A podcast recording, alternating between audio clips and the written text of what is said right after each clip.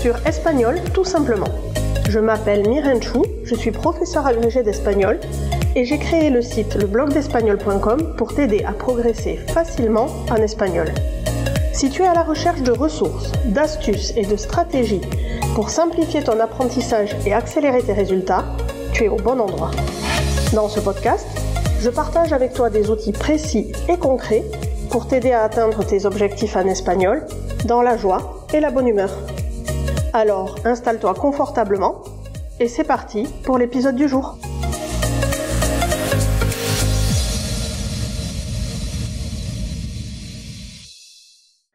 Hola hola Bienvenue dans l'épisode numéro 8 du podcast Espagnol tout simplement. Je suis encore une fois ravie de t'accueillir par ici, d'autant plus que cette semaine, on s'attaque à l'une des difficultés majeures pour les francophones qui apprennent l'espagnol. Que tu sois débutant ou plus avancé, je suis prête à parier que tu as déjà eu un doute sur la traduction de por et para. Eh bien, c'est ce qu'on va voir ensemble cette semaine, comment choisir entre ces deux petits mots.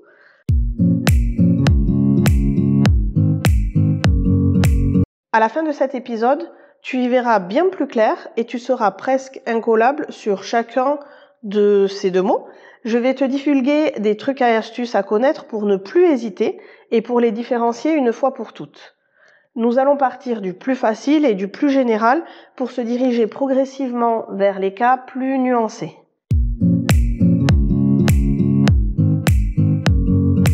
Si jamais tu as encore quelques doutes ou si tu as besoin de voir les choses par écrit pour les mémoriser, je mets à ta disposition sur le blog, tu trouveras le lien dans les notes de cet épisode, à la fois des exercices pratiques pour t'entraîner et aussi une infographie que tu peux télécharger totalement gratuitement au pied de l'article associé à cet épisode de podcast.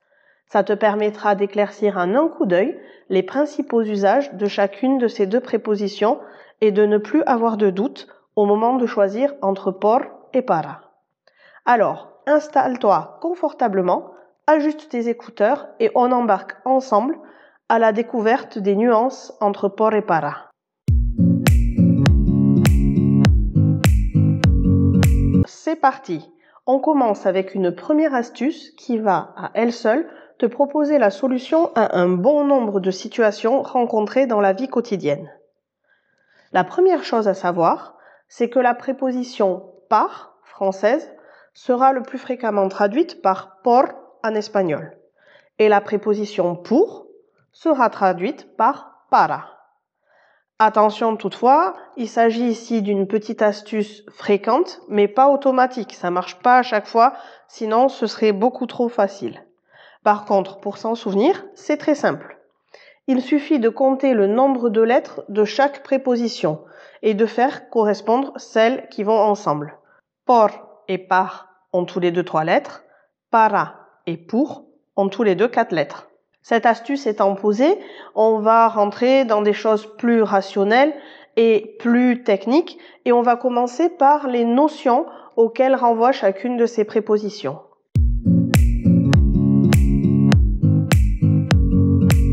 Por renvoie à la cause ou au moyen. Para, au contraire, sert à exprimer le but et la finalité. En clair, mentalement, ces deux prépositions sont des notions complètement opposées. Les linguistes indiquent souvent que por est une préposition rétrospective, c'est-à-dire qu'elle désigne tout ce qui s'est déroulé en amont et donc la cause, le moyen.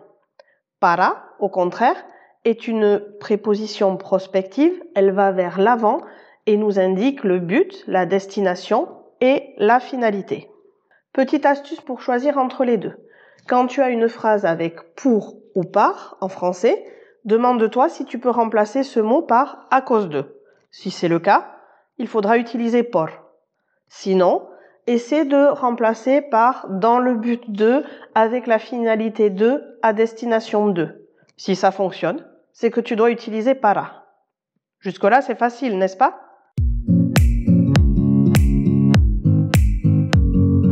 Malgré tout, cela ne suffit pas pour maîtriser complètement les différences entre por et para. Mais pas de panique, tu es au bon endroit. On va se lancer tout de suite dans les nuances propres à chacune de ces prépositions. Et on commence par por. Comme on vient de le dire, généralement la préposition por exprime la cause. Voyons quelques exemples. Por falta de trabajo, suspendió el examen. Il a raté son examen par, à cause de son manque de travail.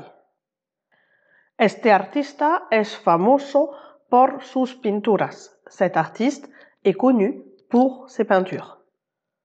Attention, on ne peut pas toujours traduire par par pour en français. Ainsi, euh, il faudra souvent retranscrire la cause d'une autre manière, par exemple à cause de tout simplement. Euh, dans la phrase se canceló la carrera por el mal tiempo, il faudra traduire par la course a été annulée à cause du mauvais temps. Je pense que j'ai suffisamment insisté pour que tu comprennes que la notion principale associée à la préposition por, c'est la cause. Pour autant, chaque préposition a plusieurs valeurs, peut être rattachée à plusieurs notions, et notamment toutes les prépositions ont des valeurs spatiales. Euh, donc, quels sont les usages de por dans l'espace?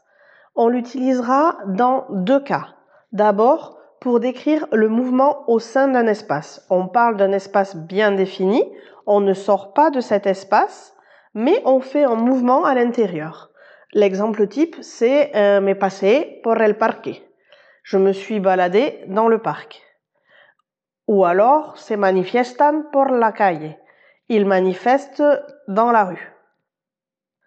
Euh, por a aussi une autre valeur dans l'espace, c'est euh, la transition ou l'espace de passage. Euh, c'est le fameux pas dont on parlait au tout début de ce podcast. Par exemple, je peux dire El tren pasa por Madrid para ir a Sevilla. Le train passe par Madrid pour aller à Séville. Euh, apparaît aussi dans des expressions spatiales. Par exemple, pour dire par ici, par là, on dira por allí, por aquí, por allá. Par exemple, por allí no se puede pasar. On ne peut pas passer par ici. La plupart des prépositions ont aussi une valeur temporelle et à ce titre, por ne fait pas exception. Cette préposition, elle est utilisée pour exprimer la périodicité. On dira ainsi voy a la piscina tres veces por semana. Je vais à la piscine trois fois par semaine. Ou leo este blog d'espagnol una vez por semana. Je lis ce blog d'espagnol une fois par semaine. Por est aussi utilisé dans des expressions temporelles de période. On dira por un momento, pendant un moment, pendant un instant, por el momento, pour le moment, euh, et dans les expressions où nous, en français, on n'utilisera pas de préposition, quand on dit le matin, l'après-midi, le soir, la nuit, en espagnol, il faudra utiliser la préposition por. On dira ainsi por la mañana, por la tarde, por la noche,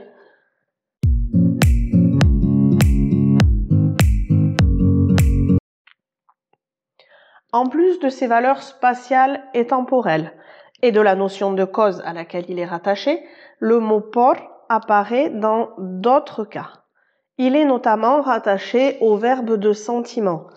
Chaque fois qu'on va évoquer le destinataire de sentiments que l'on ressent ou que l'on exprime, on va introduire euh, la préposition por. Par exemple, siento algo por él. Je ressens quelque chose pour lui. Miguel siente odio por Pedro. Miguel ressent de la haine pour Pedro. Por est aussi associé à la valeur d'échange. En effet, euh, il remplace notre contre français. Tu sais, si je dis je t'échange ton dessert contre ma glace au chocolat, te cambio tu postre por mi helado de chocolate. Quand on troque un objet contre un autre, on va donc utiliser por et ce sera aussi valable pour le prix, puisque le prix, finalement, c'est l'échange d'une somme d'argent contre ce que je vais acheter. Euh, ainsi, on dira compré esta camiseta por 15 euros. J'ai acheté ce t-shirt pour 15 euros. C'est aussi por qu'on va utiliser pour traduire le par dans le complément d'agent de la voix passive. Ne fuis pas face au jargon grammatical, c'est très simple. Euh, la voix passive, c'est, tu sais, le fameux euh, la souris est mangée par le chat. Ce par, le chat, qui a une valeur de complément d'agent en français, va être traduit par por en espagnol. Par exemple, el ratón es comido por el gato. Ça marche dans toutes les voies passives. Si je te dis la casa fue construida por cinco obreros, la maison a été construite par cinq ouvriers. Ça marchera à chaque fois. Si on l'associe à des verbes de mouvement, la préposition por signifie aller chercher, aller récupérer. Par exemple, voy a por pan, je vais chercher du pain. Ou alors, euh, si je veux dire à quelqu'un ce soir je passe te chercher chez toi, on peut dire euh, esta noche paso a por ti a las siete. Ce soir je viens te chercher à 7 heures. Voilà, je vais m'arrêter là pour la préposition por, mais je pense qu'on a fait un bon tour d'horizon des emplois les plus fréquents de cette préposition.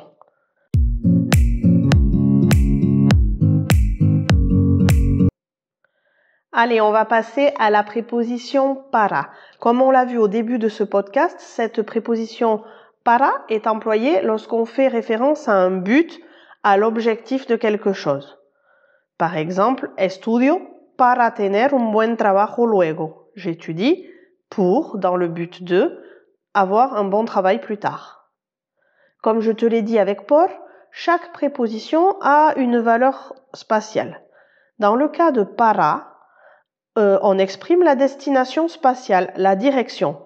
Par exemple, voy para la panadería. Je vais à, je vais jusqu'à la boulangerie. Concernant la valeur spatiale, les prépositions para et à ont quasiment la même valeur. Elles peuvent souvent se substituer l'une à l'autre. La différence entre les deux, c'est qu'avec à, on insiste sur le mouvement, sur le déplacement, alors qu'avec para, on met en valeur la destination et le but final. Voy à la panaderia, j'insiste sur le fait que je pars de là où je suis et j'insiste sur le trajet. Voy para la panaderia, j'insiste plutôt sur ma destination finale, direction la boulangerie. Au niveau de la valeur temporelle, para aura quasiment la même. C'est toujours la destination, la limite finale. Euh, ainsi, para indiquera la projection temporelle vers une date fixée. Je dis souvent à mes élèves, estos deberes, estas tareas son para el lunes. Ces devoirs sont pour lundi. Para est donc la préposition que l'on utilise pour évoquer un délai, une échéance ou une limite de temps. Para s'emploie aussi pour désigner le ou la destinataire de quelque chose. Este regalo es para ti. Ce cadeau est pour toi. Este perfume es para mi abuela. Ce parfum est pour ma grand-mère. Para a aussi d'autres valeurs, notamment celle du point de vue. Tu sais, chaque fois que tu veux dire selon moi, en ce qui me concerne, tu vas pouvoir dire para mi. Et c'est valable aussi si c'est pas toi qui est concerné, mais si tu émets l'opinion de quelqu'un d'autre. Para el autor, selon l'auteur, etc., etc. C'est encore para que l'on emploiera pour effectuer une comparaison à partir d'un point de référence. Par exemple, je vais pouvoir dire Este niño lee muy bien para su edad. Cet enfant lit très bien pour son âge. Chaque fois qu'on compare un niveau acquis ou un niveau réel par rapport à un niveau attendu, alors on emploie para.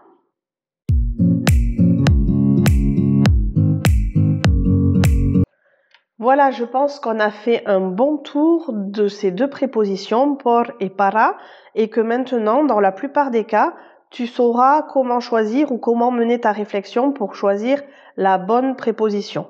Bien évidemment, je ne peux pas être totalement exhaustive et il restera notamment ce qu'on appelle les valeurs idiomatiques des prépositions, celles qui sont spécifiques à la langue et qu'il faut apprendre par cœur, expression par expression ou verbe par verbe, puisque associées à certains verbes, les prépositions peuvent en changer le sens.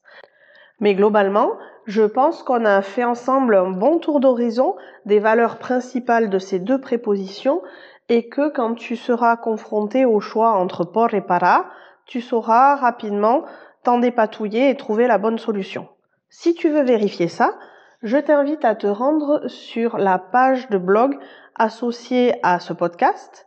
Je te mets le lien dans les notes de l'épisode et tu y trouveras deux exercices, l'un pour choisir la bonne préposition et l'autre pour choisir la bonne préposition tout en démontrant que tu as compris le sens euh, qu'il y avait derrière et la valeur que celle-ci représente. Si tu as envie de pouvoir résumer les usages qu'on a vus à un seul coup d'œil, n'hésite pas à télécharger l'infographie gratuite que je te propose au pied de l'article associé à cet épisode de podcast. Euh, tu verras, c'est euh, en une page un moyen d'avoir un point de vue global sur l'usage de ces deux prépositions. Je te remercie de m'avoir écouté jusqu'ici. Si tu as apprécié cet épisode, n'hésite pas à le partager et surtout à le noter sur la plateforme d'écoute que tu utilises en me mettant un petit commentaire. Ça facilitera le partage et la diffusion de cet épisode de podcast et ça m'encouragera à en créer d'autres. En attendant le prochain épisode, je te souhaite une excellente journée. Cuídate y hasta pronto.